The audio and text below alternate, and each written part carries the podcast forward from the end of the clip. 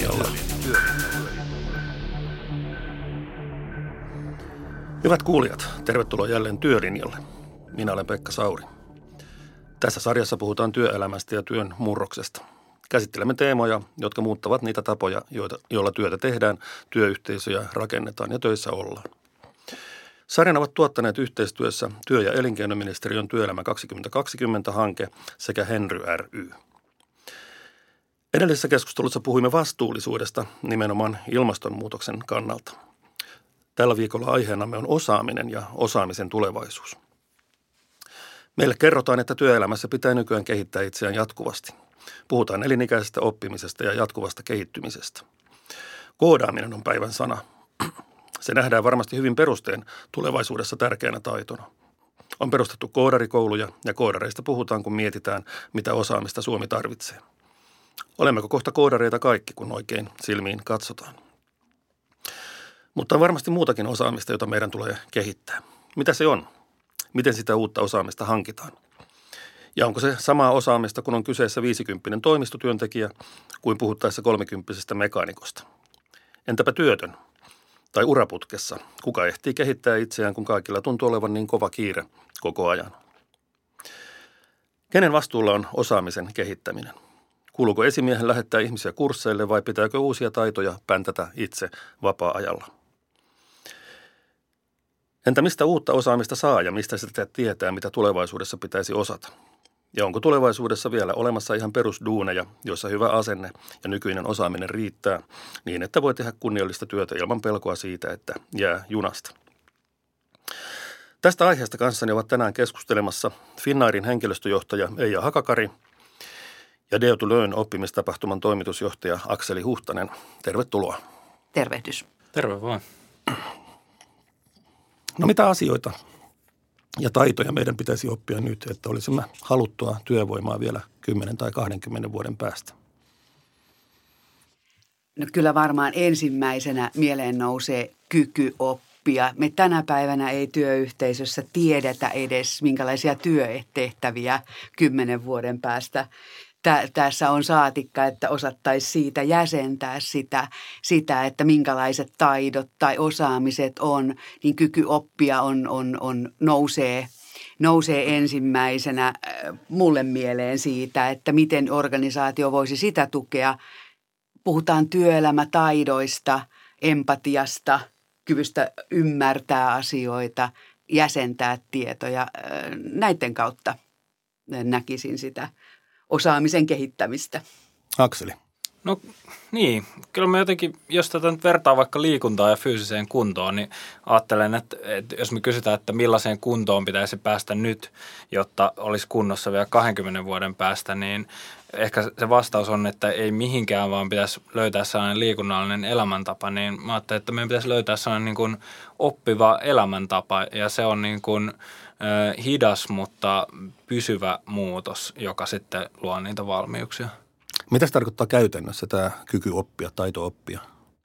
Ajattelen, että jokaiselle vähän eri asioita pitäisi löytää oma, oma tapansa tehdä sitä, mutta niin kun, sille pitää löytää oikeasti niin kun varattua aikaa, sen pitää olla määrätietoista, tiedostettua oppimista. Että ei voida vaan ajatella, että, että kyllähän ihminen sitten oppii, kun hän altistuu informaatiolle tai, tai on keskusteluissa. Että kyllä niin kuin muistiinpanot on edelleen yhtä, yhtä kova väline kuin mitä ne on aina ollut. Tämä on hyvä tämä altistuminen informaatiolle. Ei jo. Joo, informaatiota tulee, tulee niin kuin yltä ympäriinsä ja, ja asioita, jotka on kiinnostavia ja kiehtovia. No miten ne tavallaan niistä päästään siihen oppimiseen ja, ja osaamiseen, niin siihen täytyy silloin liittyä myöskin onnistumisen tunteita. Että, että kun me hahmotetaan sitä, että mitä se arjessa oppiminen on, niin se ei voi olla myöskään oppimisähkyä. Että tuutista tulee kaikki alta niin, että itse asiassa mä uuvun, vaan miten saadaan Äh, olisiko se puhunut elämäntavasta oppimisen suhteen. Mä voisin puhua sitten vaikka siihen oppimiskulttuurista, jossa tavallaan asetetaan tavoitteita, annetaan palautetta ja sitä kautta rakennetaan sitä sellaista arjen oppimisen tunnetta. Että ei pidä väheksyä siinä työn yhteydessä tai arjessa tapahtuvia oivalluksia – siitä, että no nyt tuo meni pieleen, miten sen korjaa, mitä taitoja tarvin, että, että, että tämä, tämä asia menisi paremmin ja sitten huomata, nyt onnistuin. Mutta mut mikä nimenomaan on muuttunut ikään kuin vanhan maailman ja nykymaailman välillä tässä työssä oppimisessa? Mikä se suurin ero on? No jos, jos mä lähtisin sitä, sitä miettimään, niin varmaan se, että, että tänä päivänä äh, ongelmatiikka, äh, työn muutos, asiakasvaatimusten muutos tuo niin kuin aivan toisenlaisen paineen, että se mitä, mitä olen oppinut entisessä työssä, niin ei välttämättä enää uudessa markkinassa tai uudessa tavassa tehdä töitä. Enkä nyt tarkoita sitä, että puhutaan vain koodaamisesta, vaan puhutaan vaikkapa sitä, että mitä siellä paperitehtaalla on tapahtunut tänä aikana. Ongelman ratkaisukyky, luovuus, vuorovaikutustaidot, niin, niin, niin ne kerta kaikkiaan nousee siellä vahvasti esille ja ei ole enää, enää välttämättä kysymys siitä, että mikä se asiallisesti se sisältö on, mitä, mitä teen, vaan, vaan se vaihtuu. Akseli. No kyllä, joo, mä oon samaa mieltä tästä, että jotenkin jos ennen oli niin, että esimies opettaa tiimiään tai alaisiaan jossain asioissa, koska hän tietää paremmin, niin tämä on nimenomaan muuttunut, koska se niin kuin ympäristö muuttuu niin kiivaaseen tahtiin.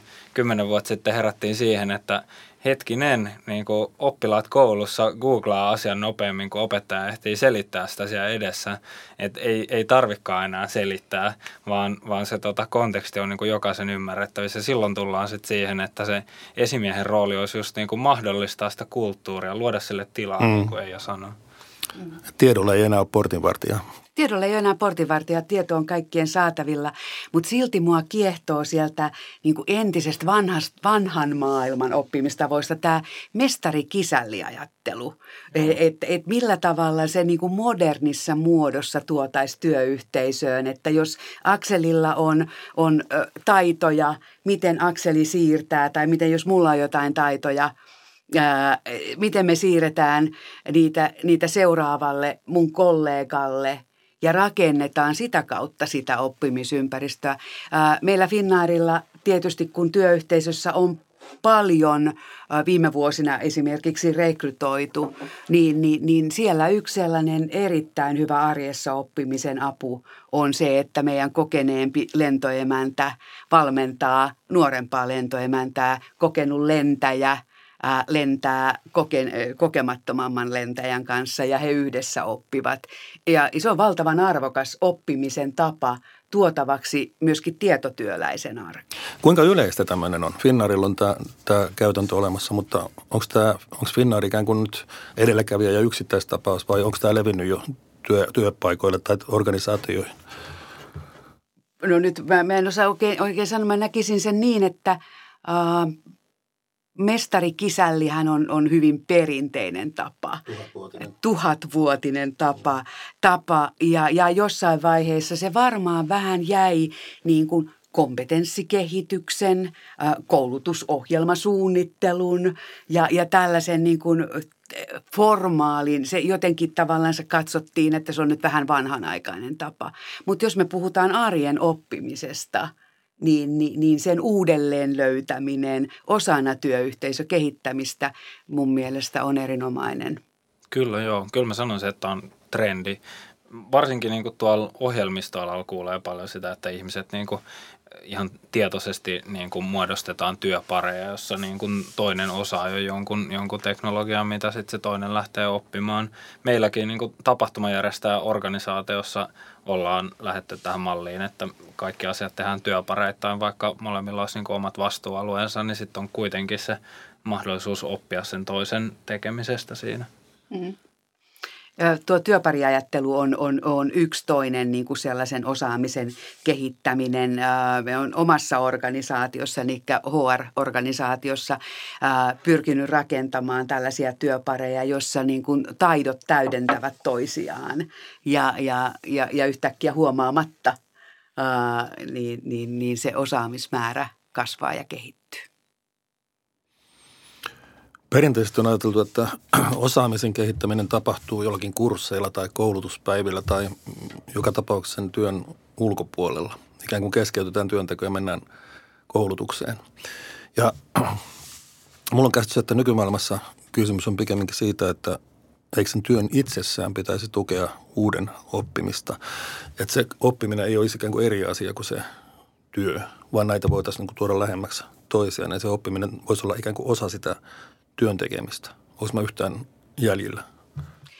Me puhutaan varmaan niin kuin työyhteisössä siitä, että, että voidaanko edes tänä päivänä erottaa sitä, että mikä on niin kuin oppimista puhutaan vaikkapa nyt asiakaspalvelutyöstä, niin, niin siinähän koko ajan opitaan uusissa tilanteissa uusia asioita. Nauhoitamme puhelun koulutustarkoituksiin. Sitä ei välttämättä tarvitse edes nauhoittaa, jos se on niin kuin elävää elämää. Ja, ja, ja sitten meidän pitää niin kuin erottaa se, että on tiettyjä taitoja – joita sun täytyy tiettyä työtehtävää, sun täytyy tietää, miten, miten digitaalisia työkaluja käytetään tai sun täytyy tuntea tietyt prosessit. Se on ihan selvää, että, että sellaista kova osaamista on eri ammateissa. Mutta sitten aika paljon on siitä, että minkälainen se oppimiskulttuuri siinä yhteisössä on. Ja, ja, ja kyllä mä väitän, että 7-80 prosenttia aidosti siitä oppimisesta tapahtuu sen työn yhteydessä. Ja, ja, ja se, että, että jos sulla on sitten joku varattu aika vaikkapa opiskella, on se sitten luentoa, workshoppia tai muuta, niin, niin ei se ole irti työstä. Se, se kytkeytyy siihen, siihen työhön. Akseli. Joo, tuossa ehkä sitten tavallaan se kysymys on, että millä me voidaan niinku sitä tukea siellä, että että tavallaan ihminen ei voi myöskään estää itseään oppimasta. Kyllähän ihminen koko ajan niin kuin sopeutuu tilanteeseen. Jos vasemmalta tulee auto, niin kyllä mä niin kuin muutan käyttäytymistäni ja niin kuin en astu sen alle. Mutta sitten se, että jos kyse on vähän monimutkaisemmista asioista työtehtäviin liittyen, niin silloin se vaatisi, että tiedostaa jotenkin ajattelutapansa ja tiedostaa ehkä niiden muutoksia. Ja silloin pitää löytää niin kuin tilanteita ja työkaluja tämmöiselle reflektiolle. Ja se on mun mielestä niin kuin sitten taas sitä esimiestyötä ja sitä määrätietoista kulttuurin rakentamista, että koska meidän ihmiset ajattelee sitä, että miten ne ajatteleekaan. Ja sitten ehkä tähän, tähän jos, jos Pekka jatkaa sitä ajatusta vielä niin, kuin niin, että ei ole myöskään niin, että oppiminen liittyy vain työpaikkaan ja työpaikalla olemiseen, vaan, vaan tullaan siitä, että miten kukin meistä yksilönä kehittää omia taitojaan ja omaa osaamistansa Kyllä. hyvin moninaisilla tavoilla. on se sitten, sitten vaikka keskustelua, on se siellä, siellä kansalaisopistolla – italian kielen opiskelua, ne on kaikki sen henkilön oman Tai mitä, kir- mitä kirjoja lukee. Tai mitä kirjoja, niin. mitä broadcasteja kuuntelee. Mm. Mitä asioita haluaa tavallansa siihen.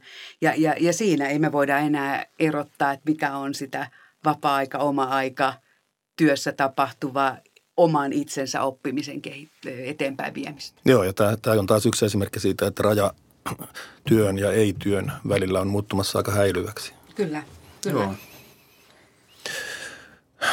Nykyään puhutaan, että moni ihmiset joutuu tekemään useamman uran elämänsä aikana, kun ennen maailmassa, niin kuin vanhaan hyvään aikaan, niin kuin ihminen valmistui johonkin ammattiin ja sitten teki sitä ammattia eläkkeelle asti, kun maailma eteni hitaammin kuin nykyään.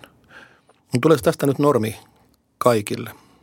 Onko, koskeeko sitä kaikkia toimialoja, kaikkia ammatteja vai onko jotkut ammatit ikään kuin enemmän tässä nurkassa ja jotkut vähemmän?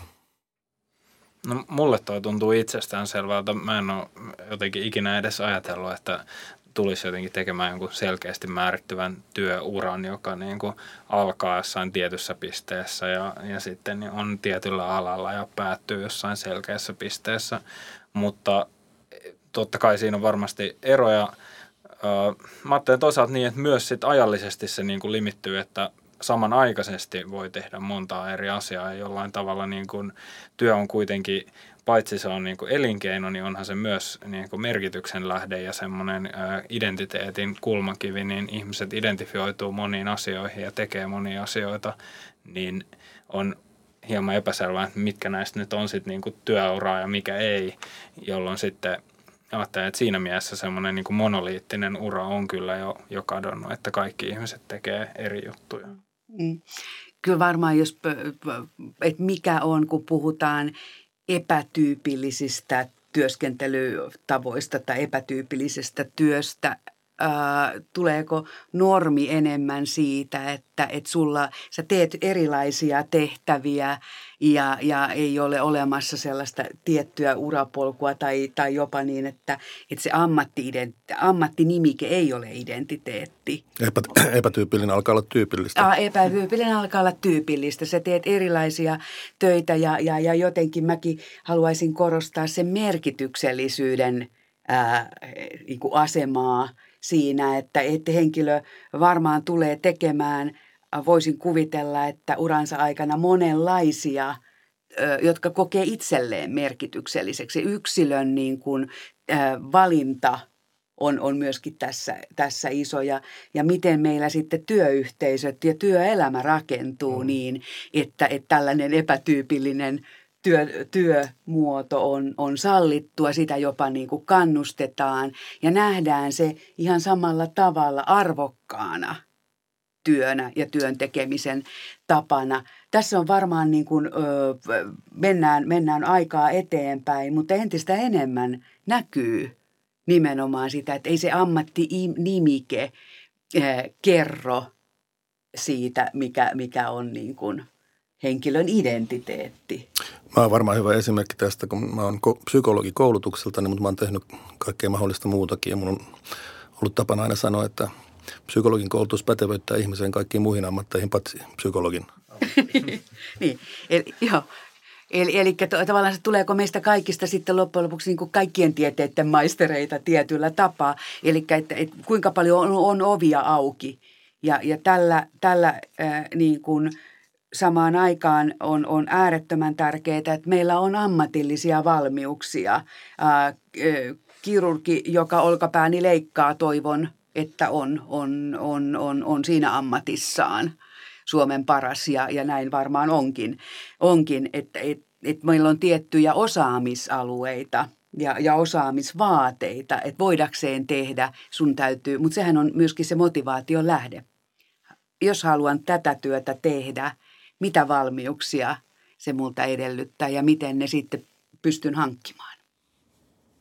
Mutta tulee mieleen, että on kyllä työt on varsin erilaisia kuitenkin. Jos ajattelee esimerkiksi hoitotyötä, vaikka sairaalassa kyllä. sairaanhoitajan työ, niin sehän on, ei ole muuttunut hirveästi niin kuin viimeisten vuosikymmenten aikana. Että se kuitenkin on tämmöistä lähikontaktia kuin potilaisiin tai, tai hoidettaviin – että jotkut ammatit selkeästi on ikään kuin hitaammin muuttuvia tai ehkä he ollenkaan muuttuvia. Ja erityisesti tietysti nämä tietotyöammatithan muuttuu jo päivittäin. Tietysti sitten tuohon voi sanoa, että, e, että sellainen lentäjän ammattihan on perinteinen ammatti niin ko- koetaan, että, että, että, että mitä lentäjän työ on. Ja, ja varmaan jos tässä olisi mun vierelläni lentäjä kertomassa tämän päivän lentäjän työstä, miten niin kuin tietoteknistä mm. työtä tämä on ja, ja, ja mitkä on ne ammattitaitovaateet ää, lentämiseen liittyen, minkälaista ää, tietokonetta itse asiassa niin kuin hallitset – ja minkälaiset turvallisuuteen liittyvät, niin, niin siinä on valtava ero, miten se ammatti on, mm. on, on kehittynyt. Ja jos näin on, on vaikkapa lentäjän työssä ammattitaitovaateet kehittyy, niin aika voisi hyvin ajatella, että aika moneen ammattiin sopii. Ja varmaan hoitoalallakin tietotekniikka on yhä enemmän läsnä joka tapauksessa. Just näin, kyllä. Ja kontekstit muuttuu, ne työsuhteet muuttuu, työ on siirtynyt niin kuin esimerkiksi pois laitoksista kohti niin kuin potilaiden asiakkaiden niin kuin, koteja tai muita elinpaikkoja, että se, se tavallaan kuitenkin sielläkin se konteksti ja jatkuva muutos on läsnä. Ja me tehtiin meidän tapahtumassa itse pari vuotta sitten sellainen keissikin, missä tarkasteltiin nimenomaan oppimista lähihoitajan työssä ja miten sitä voidaan tukea. Ja sieltä löytyi niin kuin ongelmia, jotka niin eteläafrikkalaiset kuin suomalaisetkin ammattilaiset identifioi ihan yhtä lailla. Mutta ei, ja mikä on työnantajan rooli osaamisen kehittämisessä? Tai miksi työnantaja panostaa yksilöön, joka ehkä kuitenkin huomenna on jo jossain muussa työ, työpaikassa? Vai onko kehittyminen yksilön vastuulla, työyhteisön vastuulla, työnantajan vastuulla? Miten sä näet tämän asian? No siinä varmaan puhutaan tällaisesta pyhästä kolminaisuudesta, että, että, että kaikilla on roolinsa siihen. Ja kyllä mä näen, että, että siis yksilön osaamisen kehittäminen, niin sehän on aina asia, joka nostaa yrityksen arvoa. Mitä osaavampi henkilökunta on, mitä osaavammat niin kuin, tavallaan taitajat on sisällä, niin yrityksen menestymisen edellytyksiä on. Hyvään työelämään kuuluu se, että organisaatiossa on hyvää johtamista – hyvää osaamista, osaamista kehitetään ja viedään eteenpäin. Että jos henkilöt, ihmiset kokevat sen työpaikan merkityksellisenä, niin, niin he todennäköisesti viihtyvät ja, ja suoriutuvat työtehtävistään paremmin. No miten luodaan työyhteisö, jossa se merkityksellisyys voidaan kokea, niin, niin, niin kyllä mä näen, että työnantajalla on – iso rooli siinä sen oppimiskulttuurin, sen työyhteisön rakentamisessa niin, että siellä on oppimiselle hyvä pohja. tarkoittaa hyvää vuorovaikutusta, luottamusta, johtajuutta. Ja sitä kautta niin kuin luodaan se pohja. Sittenhän henkilöllä itsellään on vastuu siitä, että miten minä tunnistan omia osaamisvaateita – tai, tai, tai miten, miten hahmotan omat motiivini niin kuin oppimiselle ja otan ne askeleet, otan sen ajan, että, että luen sen kirjan ja, ja täydennän omaa, omaa, sehän on mun omaa pääomaa myöskin, mitä, mitä siinä syntyy. Et ilman, e, yritys ei pysty ö, työntämään niin kuin opetusta tai koulutusta, ellei sillä myöskin ole niin kuin vastaanottajaa. Ja toisaalta toisaalta ei yksilö pysty kaikkia itse löytämään, vaan, vaan mun mielestä se on hyvää työnantajapolitiikkaa, että me yhdessä rakennetaan mm. oppimiselle niin kuin raami, pohja ja formaatti. Ja varmasti myöskin kilpailutekijä or- ilman, ilman muuta, ilman muuta. Ja onhan paljon organisaatioita, niin kuin varmaan Akseli, ää, te, te, niin kuin sun tyyppisissä organisaatioissa, jossa kaikki pohjautuu ihmisten osaamiseen, että, että jos ei aamulla tule töihin ketään, niin, niin, niin firmalle ei ole mitään myytävää kuin se ihminen, ihmisen osaaminen ja ammattitaito. Ja kyllä se pätee meilläkin, että erityisen hyvät asiakaspalvelijat, tekniikan ammattitaito on, on aivan, aivan oleellista meidän organisaation menestymiselle, jolloin ei mun mielestä ei voi puhua, puhua mistään näistä kolmesta yksistään. Mm. Ehkä... Ja sanotaan, sanotaan sekin, että kun ennen organisaatiot kilpailutti työntekijöitä, niin nyt työntekijät, erityisasiantuntijat rupeaa kilpailuttamaan työnantajia. Kyllä. Kyllä. Akseli.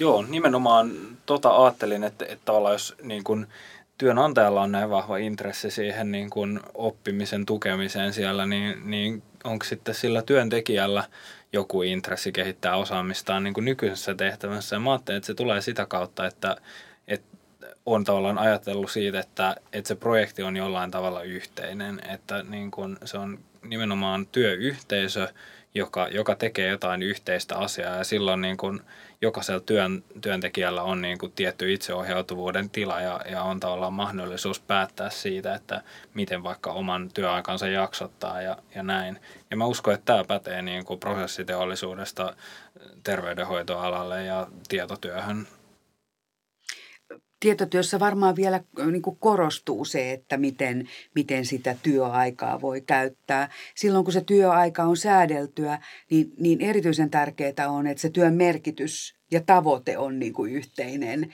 Et, mm. ja, ja, ja silloin kun mä tiedän, että mitä mä tavoittelen, silloin mulle syntyy myöskin niin kuin niitä onnistumisen kokemuksia, kun sen tavoitteen saavutan.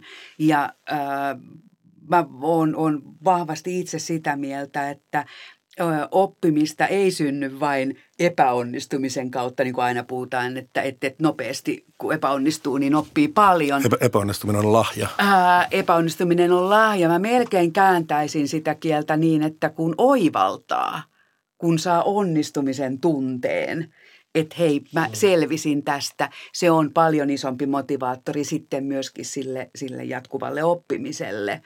oppimiselle. Ja varmaan se balanssi on niin kuin näiden välillä, että sun täytyy myöskin saada palautetta niistä, että mitä kohtaa korjaa, mutta ilman onnistumista. Mm. Mä en ole koskaan kuullut kenenkään sanoa, että olipa hienoa, kun mokasin.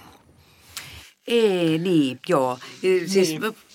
Niin. Ehkä se on toisaalta myös semmoista suomalaista kulttuuria vielä, mikä pitää pintansa, että ihmiset ei sillä tavalla niin kuin juhli sitä mokaamistaan, mutta että kyllä varmaan amerikkalaisen suusta voisi kuulla se, että olipa hienoa, että tein konkurssin silloin 20-vuotiaana, niin nyt osaan niin kuin välttää ne virheet, mm, jotka silloin tein. Mutta Akseli, mistä pitää aloittaa, jos ihminen haluaa oppia hyödyllisiä taitoja tulevaisuutta varten, mutta ei tiedä, mitä ne taidot mahtaa olla 20 vuoden kuluttua? Miten lähdetään liikkeelle? Niin, no tietenkin kannattaa aina kysyä viisaammiltaan, hankkiutua niin kuin itseään fiksumpaan seuraan, että et, asettua sinne jättiläisten ulkopäälle, joka tarkoittaa sitä, että miettii, että mitkä instituutiot vaikka meidän yhteiskunnassa niin kuin katsoo sitä, että mitä tulevaisuudessa pitää osata. Suomessa koulujärjestelmä tekee todella paljon niin kuin taustatutkimusta ja, ja niin kuin siellä on mietitty näitä asioita mun mielestä aika itse asiassa edelläkävijän otteen katsoo vaikka meidän nykyään voimassa olevia opetussuunnitelman perusteita, niin siellä on listattu tämmöisiä laaja-alaisia kompetensseja, seitsemän kappaletta. On myös monia muita listauksia, niin kuin neljä kappaletta, neljä c eli creativity, communication, collaboration ja critical thinking, ne taitaa olla. Eli tämmöisiä niin kuin yleisiä eri konteksteissa ää, niin kuin adaptoitumaan ja, ja niin kuin uudelleen oppimaan auttavia valmiuksia mun mielestä kannattaa etsiä. Ja niissä on tehty paljon taustatyötä siellä ihan kouluissa. Tai niin kuin kouluja varten ehkä opetushallituksessa ja, ja yliopistoissa. No, miten työpaikoilla kyetään arvioimaan sitä uuden, uusien taitojen tarvetta, uuden osaamisen tarvetta, kun ei ole selkeää kuvaa tulevaisuudesta tai edes muutoksen nopeudesta? Niin. Tuleeko se sitten työntekijöiden kautta? Mä ajattelen näin, että ihmisillä on kuitenkin niin kuin verkostot ja, ja semmoinen niin kuin kyky olla empaattisia moneen suuntaan, kun taas sit organisaatio on aina tavallaan omassa positiossaan kiinni, että ne ihmiset voi tavallaan ajatella laajemmin kuin mitä se organisaatio. Ja silloin tietysti se, että, että niin kuin ruokitaan sitä, että ihmiset pääsee, pääsee ymmärtämään sitä maailmaa siellä ympärillä on, on aika tärkeää. Taitaa myös olla niin, että yritysmaailmassa asiakkaat aiheuttaa tätä painetta ja taas julkisella sektorilla kansalaiset aiheuttaa tätä painetta, koska he on oppineet niin esimerkiksi käyttämään uutta teknologiaa ja niin edespäin ja edellyttää, että organisaatiot, joilta he saa palveluita, pystyy niitä samoja kanavia käyttämään ky- kyllä varmaan niin kuin tavallaan aivan keskeinen on se, että, että miten sieltä organisaation sisältä yhdessä nähdään sitä, että mitä esimerkiksi asiakkaat, asiakkaat odottaa meiltä tulevaisuudessa. Ää, ei välttämättä tiedetä vielä, miten me se tullaan toteuttamaan, mutta jos meillä on yhteinen kuva siitä, että mitä, mitä on hyvä asiakaskokemus, mitä esimerkiksi asiakas matkustamiseltaan odottaa, tai jossain, jossain niin kuin valmistusprosessissa, mitkä on ne meidän tavoitteet, puutteet. Ja siltä lähdetään sitten katsomaan yhdessä sen henkilöstön kanssa, että, että no mitä osaamista meillä tarvitaan, minkälaisia taitoja.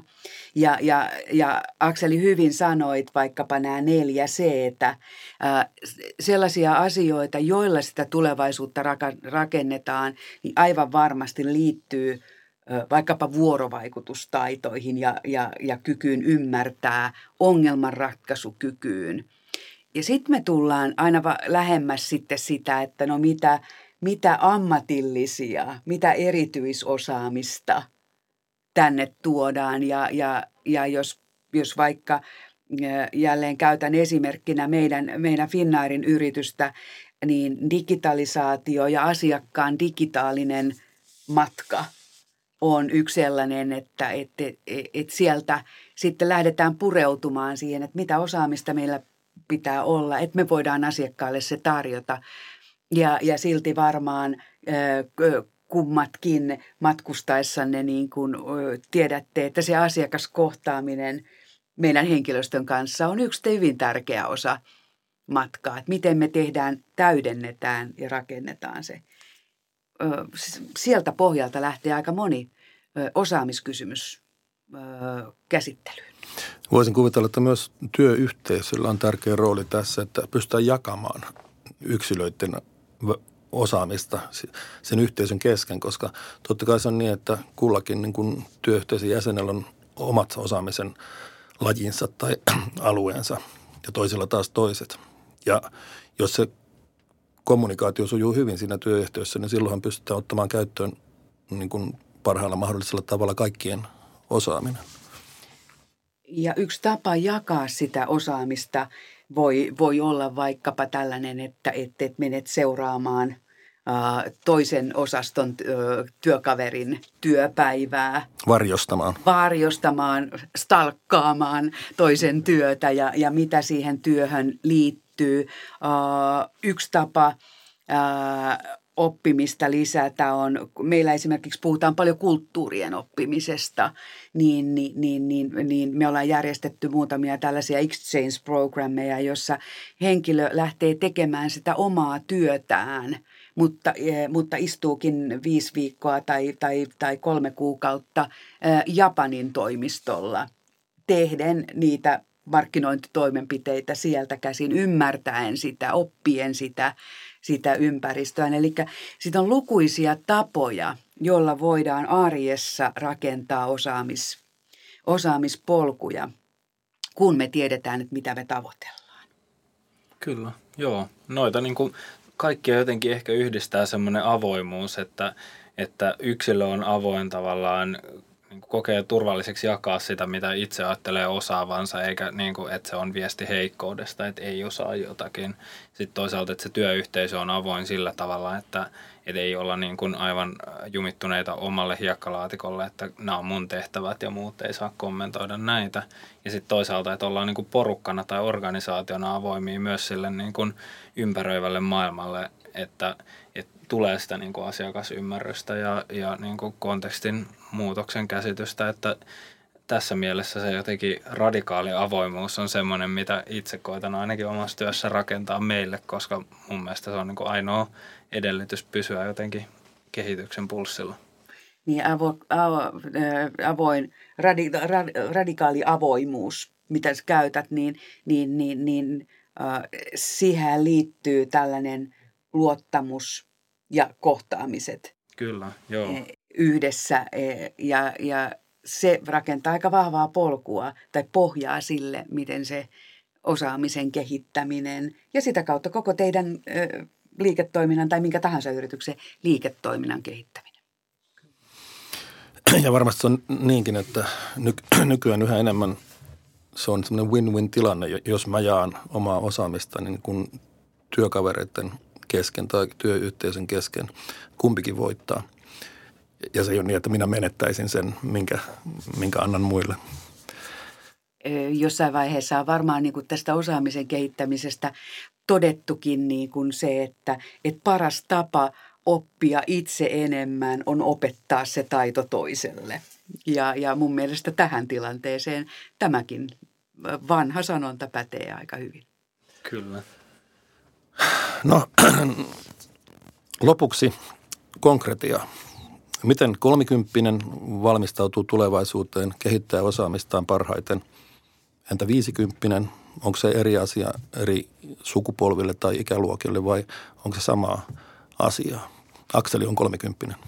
Kyllä, joo. joo. No ajattelen, että 30 ja 10-vuotias ja myös 50 niin kuin kaikki, kaikkiin pätee sama, mitä niin kuin toisaalta tämä sanonta kertoo, mutta myös niin kuin tiede ja tutkimus kertoo meille, että ihminen oppii silloin, kun hän itse työstää sitä aihetta, mitä, mitä opittavan haluaa. Eli, eli tota, jonkinlainen niin kuin keskittyminen, määrätietoinen työskentely sen aiheen parissa on se, se ratkaiseva tekijä – ja se voi sitten tarkoittaa sitä, että siitä kirjoittaa blogijutun tai tekee muistiinpanoja itselleen tai opettaa se jollekin toiselle tai käy keskustelua siitä aiheesta jonkun toisen kiinnostuneen kanssa, mutta sen asian työstäminen ja tämmöisen niin kuin säännöllisen tavan löytäminen sille työstämiselle on mun mielestä keskeistä. Ei No niin, tuleeko täältä nyt sitten tällainen 50. 50 puheenvuoro, puheenvuoro ihan niin kuin samoilla niin kuin lähtökohdista. Se ei, ei ole mun mielestä se pohdinta, ää, ei ole alan riippuvaista, vaan, vaan kyllä mä lähtisin niin kuin miettimään sitä, että mitkä on niitä mun nykyisiä vahvuuksia, miten niitä, niitä halutaan käyttää. Sitten ehkä sen pohtiminen, kun työelämästä kokemusta jo on, että minkälaista arkea haluat, mitä siihen tavallansa tulevaisuuteen haluat tuoda ja minkälaisen arjen rakentaa, mikä sopii itselle. Et sen tunnistaminen ja niiden omien vahvuuksien löytäminen. Sitten ne keskustelut siitä, että kokeneempien viisaampien, tämä ei ole ikään liittyvä asia, keskustelu siitä, että mikä voisi olla sellaisia asioita, jotka mulle on mun vahvuuksia hyödyntäen voisivat avata uusia ovia. Että olla avoin sille, että viisikymppisellä on työkokemusta, jolloin niitä omia vahvuuksia käyttämällä, arjen tilanteita miettimällä ja, ja, ja sitten hakeutua – sellaisiin tilanteisiin, jossa altistaa itseänsä uuden oppimiselle. On se sitten vaikka muuttaa Kiinaan ja opettelee kiinan kielen. Ja tähän onkin varmaan hyvä lopettaa keskustelu tästä aiheesta tällä kertaa. Kiitoksia keskustelijoille, Finnaarin henkilöstöjohtaja Eija Hakakarille ja Deontylöön oppimistapahtuman toimitusjohtaja, oppimisasiantuntija Akseli Huhtaselle. Kiitos. Kiitokset mielenkiintoisesta keskustelusta. Kiitos. Jos haluatte seurata Eija Twitterissä, niin se on at Eija Hakakari. Ja Akselin Twitter-handle on Akseli alaviiva Huhtanen. Toivon, että jaatte tämän jakson tai siitä heränneitä ajatuksia tai kysymyksiä hashtagillä työlinjalla. Ja minut tavoitat Twitteristä tunnuksella at Pekka Sauri. Tämä jakso sekä kaikki sarjan aiemmat jaksot löytyvät osoitteesta työelämä2020.fi ja ne ovat kuunneltavissa SoundCloudin, Spotifyn ja iTunesin kautta. Ensi viikolla puhumme ihmisryhmästä, joka on tullut työmarkkinoille ja kuulemma muuttaa työtä ja niitä tapoja, joilla töitä tehdään. Nimittäin milleniaaleista. Noista nuorista, joilla on ihan eri ajatukset työstä ja työelämästä kuin meillä vanhemmilla ikäpolvilla. Vai onko? Jakso julkaistaan ensi torstaina kello seitsemän osoitteessa työelämä 2020.fi. Pysykää kuulolla. Moi.